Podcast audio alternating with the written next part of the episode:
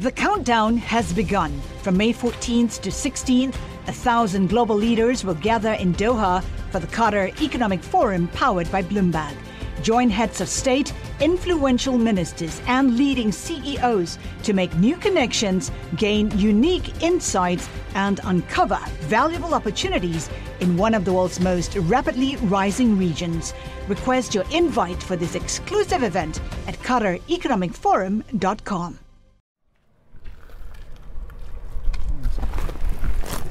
Most people are down the road, and there's sort of uh, maybe 100 houses, maybe a little bit less than that. This summer, I spent some time in a remote town along the coast of Canada, about 300 miles northwest of Vancouver.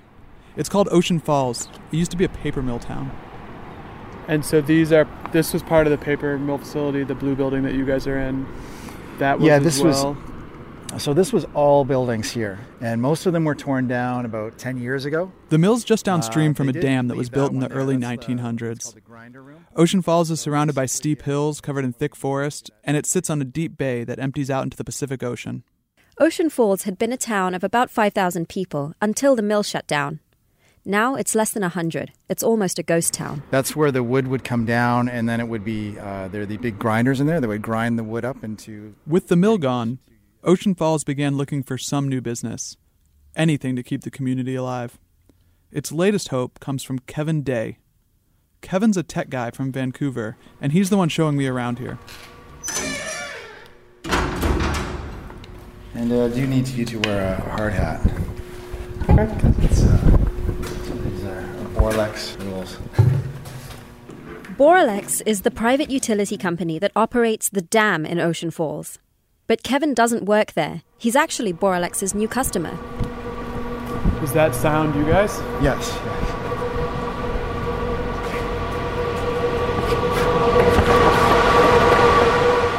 That humming you hear? It's the sound of hundreds of fans blowing past hundreds of little computers. They're on 24 hours a day, cranking through complicated math problems, making bitcoins.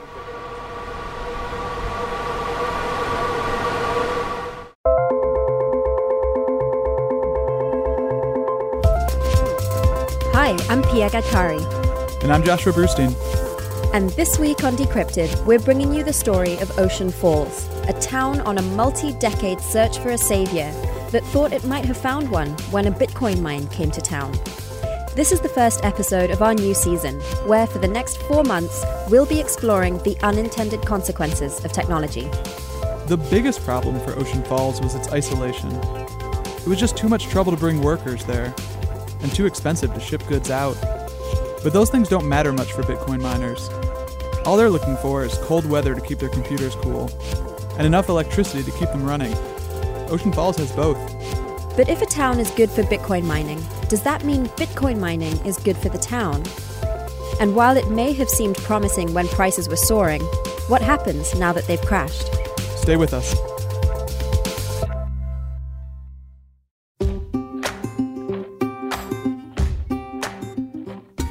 I first heard about Ocean Falls in January. I was talking to a businessman in Toronto who invested in cryptocurrency businesses. And he mentioned that Bitcoin miners have been taking an interest in old mill sites in British Columbia. That immediately caught my attention. The Bitcoin gold rush was all over the news. Bitcoin soars past $13,000 for the first time. It's up and it's up big today. It's up about 24% since 9:30 this morning New York time 6:30 our time. I think that we're going to see 50,000 uh, by the end of 2018 for Bitcoin. That's strong.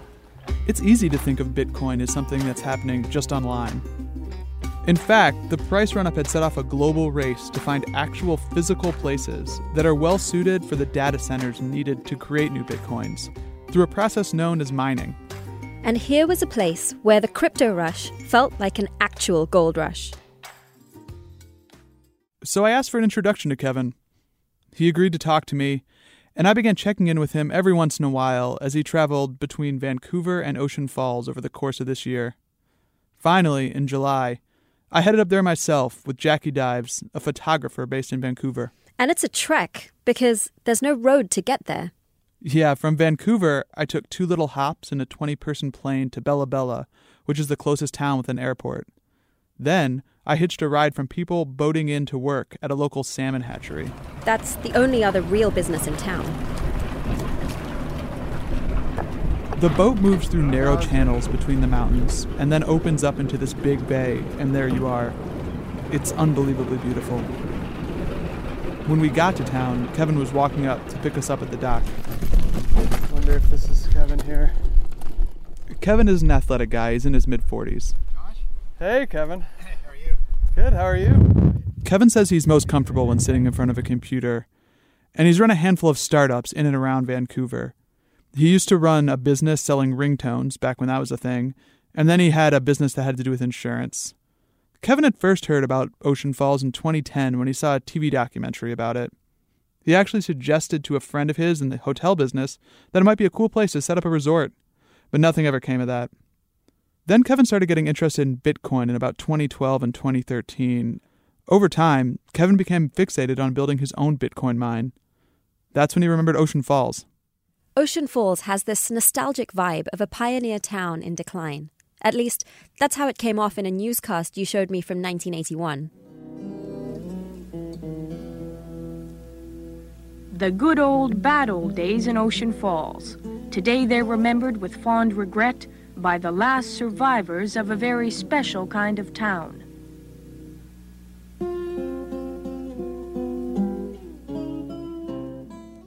Today, most of the residents are older. They have a really romantic view of the place.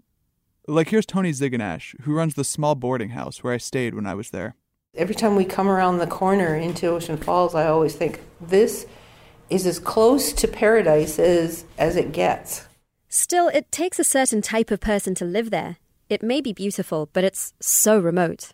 People in Ocean Falls put up with its challenges because they seem to relish the sense of removal from the outside world. But not Kevin. No, he immediately saw the town as the setting for his own kind of secret technological retreat, like the ones he daydreamed about when watching television as a kid. I always loved this idea of like uh, sort of this high tech sort of layer kind of in the middle of sort of nowhere. Maybe it's sort of because I was a big fan of like James Bond movies or something like that, where they had sort of these guys that were had these empires. Kevin's not the first businessman to fall in love with Ocean Falls. There's been a steady stream of proposals, the first one happened soon after the mill closed, when a businessman bought many of the biggest buildings in town, hoping to convert them into a resort and casino for people traveling up the coast on cruise ships. There have also been plans to brew beer, grow marijuana, and bottle water. At one point, it looked like Ocean Falls would be the setting for an action movie starring Al Pacino and Hilary Swank. My personal favorite was a plan in the 1980s to fill tankers up with water and ship it wholesale to California or even Saudi Arabia. Needless to say, all of those plans have fallen flat, with the one exception of the fish farming company, whose employees gave you a ride. Any business plan for Ocean Falls eventually ends up in front of Brent Case. He's the operation manager for Boralex in British Columbia. I had talked to Brent before flying up to Ocean Falls, and he spotted me and Jackie when we got off the plane. He walked over to introduce himself once we landed in Bella Bella. Really late. Are you guys going to Ocean Falls? Yeah. yeah. Brent. Hey, Brent. Josh. we talked on the phone. Brent's basically Kevin's opposite. It can be hard sometimes to get Kevin to talk much, but Brent would talk all day if you didn't interrupt him. Kevin likes the city. Brent describes himself as a bush person, and he loves to regale people with stories about ravens or mountain lions or bears that he's interacted with over the years. Brent has spent decades up and down this coast in the small towns and the woods in between them. He first came to Ocean Falls in the mid 80s when he was helping string a transmission line from the power plant at the dam to a few of the neighboring towns. He's now something of a local celebrity. He bought the biggest house in Ocean Falls and has poured a lot of time and money into fixing it up. His star rose even more after he survived a grizzly bear attack I was just finishing up my engineering. I was heading back to the truck when he uh, jumped me on, on my arm and ripped the elbow. He bit me on both arms and then ripped the scalp from here right over the head. If did you Google? Did you Google Google? Yeah, yeah. I saw so, the news report. Yeah, so I did a, um, a show with Animal Planet. That incident with the bear inspired a wave of local and even international media coverage. Then, around 2014, Brent's phone suddenly started ringing off the hook in a way it never had before. The people were calling in search of places to set up Bitcoin mines. Bitcoin mining was becoming increasingly lucrative as the price soared, especially if you can find a place like Ocean Falls, where the cost of power is extremely cheap. A large proportion of Bitcoin mining was happening in China, but for many prospective miners, the idea of doing business in Canada was much more attractive. You know, I'm getting uh, companies from Texas, New Jersey, California, Washington State. Of course, Brent didn't know the first thing about Bitcoin. One uh, one company from Australia. I mean, one from Argentina. I mean, it's. It, and it didn't take him long to realize that most of the people calling him had no clue how to pull off what they were proposing. A lot of the blockchain uh, people and uh, Bitcoin people and you name it, they, they think they can uh, come in and do a project without, uh, you know, doing their homework. A lot of speculation. But Brent also saw himself as Ocean Falls' main booster. He knew that the longer the town went on in its semi dormant state, the bigger the chance was that it would never recover. And after seeing so many other business ideas fall flat, Brent thought these clueless people blowing up his phone to talk about some esoteric technology trend might be worth taking a flyer on. The first night we were in Ocean Falls, Jackie and I walked up to Kevin's home to meet with Kevin, Brent, and one of Brent's colleagues, a guy named Alistair Howard. This is the house you mentioned earlier, the one that Brent had fixed up. Kevin recently bought it from him. Yeah, it's a really odd place. Once you get inside the house, it feels like a suburban home. There's new floors, a nice kitchen, even a huge flat screen TV. But to get there, Jack and I walked down a street where most of the other buildings were basically just rubble, and then we bushwhacked our way up a steep trail through some brush to get to the door. Is that like little deer path really the way we're supposed to get here? Uh, could be. I've never had anyone actually come through the front door before. Oh. Even with Kevin sitting there, Brent and Alistair were pretty open about how skeptical they were of him at first. Here again is one another one of these, I thought, harebrained ideas. so, uh, what did we did? We meet in Vancouver first. I think we met in Vancouver. Kevin definitely didn't change Brent's mind by coming off like someone who knew what he was talking about when he first called in late 2015. Kevin didn't know much about electricity. He knew nothing about dams. And he had no experience navigating the shipping channels that run up and down the sparsely populated parts of Canada's west coast. But Kevin was asking the right questions, and Brent was looking for someone anyone really, to get excited about. Kevin would do.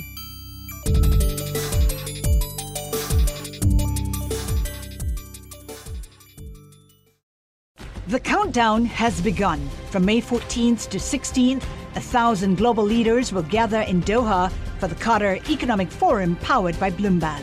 Join heads of state, influential ministers, and leading CEOs to make new connections, gain unique insights, and uncover valuable opportunities in one of the world's most rapidly rising regions. Request your invite for this exclusive event at QatarEconomicForum.com. With his foot finally in the door, Kevin developed a pretty simple strategy. He just asked Brent for help with everything. A lot of the challenges that you, you face here are not things that you can just sort of solve like on your own by you know just doing a Google search and like well how do I get this in here or do that. It's all sort of like oh you know like Brent knows a guy for everything right. So if there's a problem, it's like I know a guy who could do this. I know someone who could get this in here. I know who could do this. So this was really clever on Kevin's part, I think. He took Brent's enthusiasm about the town and used it to turn him into a kind of spokesperson within Boralex for Kevin's company, which he named Ocean Falls Blockchain. It didn't hurt that Bitcoin just kept getting more and more exciting. The price rose from about $400 in late 2015 when Kevin started making his first inquiries with Ocean Falls. A year later, the price would be closing in on $1,000. Kevin wasn't the only person calling Brent, but most people would call him once, realize how hard this would be, and disappear. Some might call a few times before fading away. But Alistair remembers how Kevin just never stopped dialing the phone. So, so I just remember so many times you would tell me, Kevin's calling again. And I'm like, again? In fact, Kevin became so persistent that he turned into something of a myth inside the company. At a certain point, Kevin went to Toronto and cold called Patrick Lemaire, the president of Boralex, to ask for a meeting and Patrick already knew who he was. when I sat down with them, and he said, like I said, well, I, I think we're really going to move ahead on this project, and he said, okay, well, that's why I want to meet with you because I want to see if you're like a real person. I keep on I've been hearing about your name all this time, but it's nothing's ever happened. It's been two years, so are you real? Is this really going to happen? I said, yeah, that's really going to happen. Patrick had a decision to make. Should he agree to sell cheap electricity to Kevin? The Bitcoin mine might work out well as a business, but it was unlikely to make much of a difference to Boralex. Kevin's plans were to make just under $6 million in revenue in 2018. Boralex's annual revenue is about 350 million. But the utility didn't have a lot of other options for Ocean Falls. Boralex is only using two of the dam's four turbines because there would be nowhere else to send the electricity they'd produce.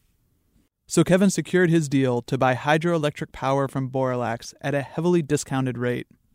This was basically an incentive to get him to set up his business in a place that would otherwise not make much sense. Neither Kevin nor Brent wanted to discuss the specific price. That's probably because it's so low. According to a presentation Kevin showed investors in February, it was less than 4 cents per kilowatt hour. That's less than half the rate Boralex charged to ship power to Bella Bella, even back in 1986. The rate's so low that the head of another Bitcoin mining operation in the area described it as almost free. The power from the Ocean Falls Dam had another advantage. Bitcoin miners are coming up for increasing criticism for burning through massive amounts of energy just as the world is trying to fight climate change. But hydroelectricity doesn't create carbon emissions, and this power literally had no other use. Now, all Kevin had to do was figure out how to get hundreds and eventually thousands of computers from China, along with heavy equipment to power them, all the way to Ocean Falls. Uh, we brought them into Vancouver and then we trucked them up from there. There's a truck road somewhere if you need it. No, there's no road into Ocean Falls. Uh, um, you, you, can come in on the on the ferry, which is what we did. It's kind of a full day thing, as, as I mentioned before. You know, we loaded them onto the, the truck at the airport and then set the operation up in an old paper mill that had been falling apart for decades. But he did it. Finally, this July, Kevin flipped on the first few servers. Kevin's Bitcoin mine has been reverberating through Ocean Falls ever since Kevin first came to town, and not just because you can hear the humming of the fans far away from the building. I kind of assumed the cryptocurrency boom would have passed Ocean Falls by completely. But that wasn't really true. One day, Kevin and I visited one of the only public businesses in town. It's a local bar. It's open every Monday, Wednesday, and Friday from 4 p.m. to 7 p.m. It gets packed. And the guy sitting next to me said he had a friend who was mining cryptocurrencies in Asia. Still, a lot of people didn't really seem to know what it was. Yeah, even like my granddaughters understand it. Yeah. Not me. No, it'll take it's a while. A, it's a new technology. Yeah. And as you get older, you don't, at least I don't pick up on it very fast. Well, I mean, you gotta, it's got to be something you're interested in too. Yeah. Know? Like right now, especially now, because it's very techy right now. It's just like the internet was in the early 90s. Yeah. Know? It was there, but it was really techy, you know. But in 1966, I took computer programming. Yeah, oh, right on. So yeah. that was like, uh, like Fortran kind of yep, stuff? Fortran. Yeah, right yeah. on. For now, many residents are hopeful that the Bitcoin mine will help turn things around. Kevin's construction work did provide a handful of jobs, but those went to crews that came in on boats from the Vancouver area. That's been good for Tony, the woman who runs the boarding house. But she frames the main impact as more psychological than economic. It always puts that air of positivity in, in into the mix, and that makes a big difference. We have a very aging population here, and when I say aging, I mean 70 and, and up. So there's not a lot of energy, not a lot of enthusiasm for anything new to tell you the truth. So I just would like to attract some younger people to come in. There is a post office and a government run ferry stop in town. But Ocean Falls doesn't have enough people to support any private businesses, except for the bar, really. If you can believe it, there isn't even a grocery store in Ocean Falls. Right now, we're barging in all of our groceries from Port Hardy. It's a two week process to get the from the time you order your groceries to the time you get them here. Kevin's business isn't changing that. For now, it's too small. He's currently using under a megawatt of power at Ocean Falls. Big Bitcoin mining operations are measured in the dozens or hundreds of megawatts. But even if Kevin's business does take off and gets bigger, it's not clear that its impact on Ocean Falls will grow. Here's Tony again. If Ocean Falls becomes, in the meantime, more recognizable to outsiders who see it as a place to come that's viable, it may be just that springboard that they need, you know, to come in and and it can perpetuate after that. So, do I see blockchain as being the I think once it's up and running, it's probably not going to have a lot of people that are needed. They haven't said, but I, I don't know. How many people does it take to keep a bunch of computers running? Probably not more than just a couple, and maybe they don't even have to be here full time. This is something of a pattern. Governments in other places that have attracted attention from Bitcoin miners have been frustrated once they realize how little chance there is for anything resembling real economic development. This isn't just a Bitcoin problem. A Bitcoin mine is basically just a data center. And companies that run data centers for other purposes have also offered mixed benefits for the out of the way locations they've set up in. Another version of this story have been the places where a defunct shopping mall, let's say, will be filled with computer servers, and buildings that used to house dozens or hundreds of retail jobs have become places where wealth is generated for people living elsewhere, while offering basically no employment opportunities for the locals. Now, to be fair to Kevin, he didn't promise to create lots of local jobs. But he did have plans to expand. Yeah, he said he wanted to grow the size of his existing mine and even to get into other types of businesses. Like he wants to use the heat from the computers to warm up the water in the fish hatchery, or to develop novel technology for cooling computer servers that he could presumably sell to other businesses. He's also talked about using the paper mill as a kind of working retreat for coders working on cryptocurrency projects. Now, that might be pleasant, but it's not clear how likely it is to happen. Some of these ideas might work out and bring new life to Ocean Falls, but Kevin's got lots to worry about before then. Throughout 2017, there was this incredible run up in the price of Bitcoin. It surpassed $19,000 at the end of last year. This year has been brutal, though.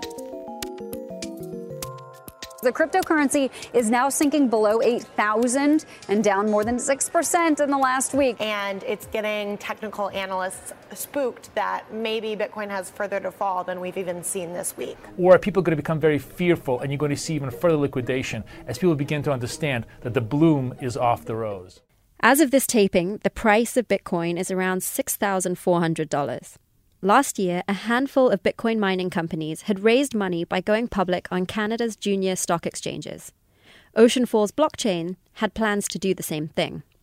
And that presentation that Kevin showed investors in February, it based its financial projections on Bitcoin being worth $11,000. Back in April, when the price had fallen to about $8,900, I asked Kevin whether he was worried. At the time, he shrugged it off. You know, like Warren Buffett doesn't look at stock prices every day you know, he, he looks at the long-term sort of uh, picture of, of where potential for companies. Looking at someone like that as an example, you know, he expands his business when, you know, people aren't interested in certain companies, but he sees the longer-term potential. But it's clear that the price of Bitcoin has impacted his plans. Kevin's company decided against going public because the interest in businesses like his had largely dried up. He says this shouldn't be a problem, and he'll find money elsewhere as he needs it. But investors know that there's a point at which it would become unprofitable to keep mining Bitcoin. Mosaic, a research firm focused on the cryptocurrency industry, puts that price at $5,000 on average. I asked Kevin if there was a low price at which it wouldn't be profitable for him to mine Bitcoin anymore. He said he didn't have one in mind. And instead, he offered an optimistic rationale for how dropping prices might actually be a good thing for him. Here's the thought process new bitcoins are doled out regularly. The more miners there are competing for them, the fewer bitcoins each miner gets for the same amount of work. If the price drops low enough that some people turn off their computers, the remaining miners will have an easier time. Their profits rise even if the price doesn't. So, in theory, this helps the entire system constantly find the right equilibrium. And Kevin thinks he can power through the lean times when weaker businesses will have to drop out it's good for everybody when the price goes up, but from a competition standpoint, it's actually helps uh, uh, separate us a little bit because we, you know, again, efficiency is our big thing. Before leaving Ocean Falls, I discovered that Kevin's dealing with a second complication to his business plan. Even though he's won Brent over, Boralex isn't actually selling Kevin as much power as he was hoping for. His initial plans called for them to sell him 6 megawatts of power by the end of this year. He's not going to get anywhere close to that. And that's because Boralex is facing questions about the economics of operating the dam in Ocean Falls. The Situation's complicated, but it involves the rate that Boralex charges to sell power to the town of Bella Bella. We said earlier, the rate is far higher than what Kevin's business pays. Boralex is currently having a dispute with BC Hydro. That's the public utility in the area that buys the power headed for Bella Bella. And until that is settled, Boralex doesn't want to commit to selling Kevin the amount of power that would allow him to grow Ocean Falls blockchain. Now, as we said, Boralex is giving Kevin a steep subsidy for power because it needs an incentive to get him to come to Ocean Falls. But one upshot of the negotiation with BC Hydro could be that regulators require Boralex to charge Kevin much more. You, you know, you do your best to sort of navigate sort of those those those political type of, of waters, but at the end of the day, it's not something we have. You know, uh, we don't make the final say in, in things like that. This speaks to a bigger question facing utility companies, especially utilities that have facilities in remote places like northwestern Canada. What is their policy on cryptocurrencies? In Quebec, regulators want to increase the rate that miners pay for power. I think right now you're seeing it all over the place. You look at what's happening in places like Washington State, where there are a lot of miners on the on the Columbia River there, and um, you know there's a lot of there, there there's a lot of pushback uh, from from the government and from other businesses and that type of thing. And so that gets us back to this original question of what the public gets out of having a Bitcoin mine in town. Right. In a place like Ocean Falls, the utility seems to have a clear incentive to bring a new customer in. It has its power, it can't sell it, and here's someone who's willing to buy it. So that's just good. But what if there's other people who want to buy the power too? And that's a question that many utilities, many small towns uh, in other places are facing. Right. And once you've decided we're going to sell this power to a data center because there's some sort of economic benefit, there really is a question of what the benefit is. These places don't employ people. It's not clear why another business would have to set up nearby. And you may just end up having an energy consumer and nothing else. Right. There's no need for dependent businesses like restaurants or hotels to spring up. Um, and it's a pertinent question now that towns are falling over themselves to offer incentives to tech companies that are promising to bring investment.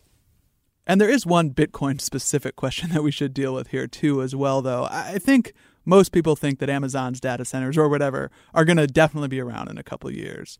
But there's a question about whether or not a Bitcoin mine would be around in a couple years. This is a really volatile asset. It's a speculative business, and it's not clear if selling your energy to a company like Kevin's is going to be any good for you in two or three years down the road. And is that something you asked Kevin about? Yeah, I did. He is an optimistic guy and said that, of course, it would be bad if Bitcoin went to zero, but no one thinks that's going to happen, and he's in it for the long haul. It took a long time to, a lot of work to set this up, you know. I, don't I don't want to build another substation somewhere else. like this is, you know, I want to start running the business now. You know, obviously, if uh, Bitcoin collapsed and when became nothing, obviously that's not going to be good for us. It's not going to be good for, for anybody. But I think that that's, uh, I think everybody agrees that that's that's very un- unlikely. It, but it's good at the same time. You know, we believe it's it's going to do very well in the long term, but it's not going to be a straight line, and it's going to go up and it's going to go way down.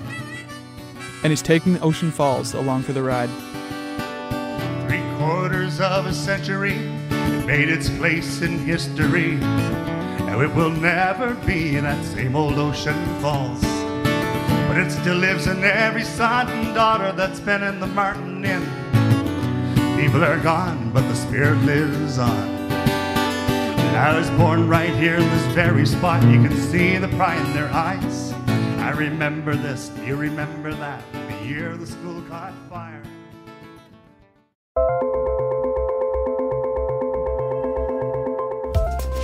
And that's it for this week's Decrypted. Thanks for listening. We always want to know what you think of the show. You can get in touch by emailing decrypted at bloomberg.net, or I'm on Twitter at Joshua Brustein. And I'm at Pia Gadkari. Please subscribe to our show wherever you like to listen to podcasts. And if you haven't already, please leave us a rating and a review. It really helps us find new listeners. This episode was produced by Pia Gadkari and Magnus Hendrickson, with help from Austin Weinstein. Our story editor was Emily Biuso. Thanks to Big Jim Lewis for letting us use his song about Ocean Falls in this episode. I also wrote an article about Kevin and Brent. You can read it at bloomberg.com slash tech. And thanks to Robin Ajello, my editor on that story. Francesca Levy is head of Bloomberg Podcasts. We'll see you next week.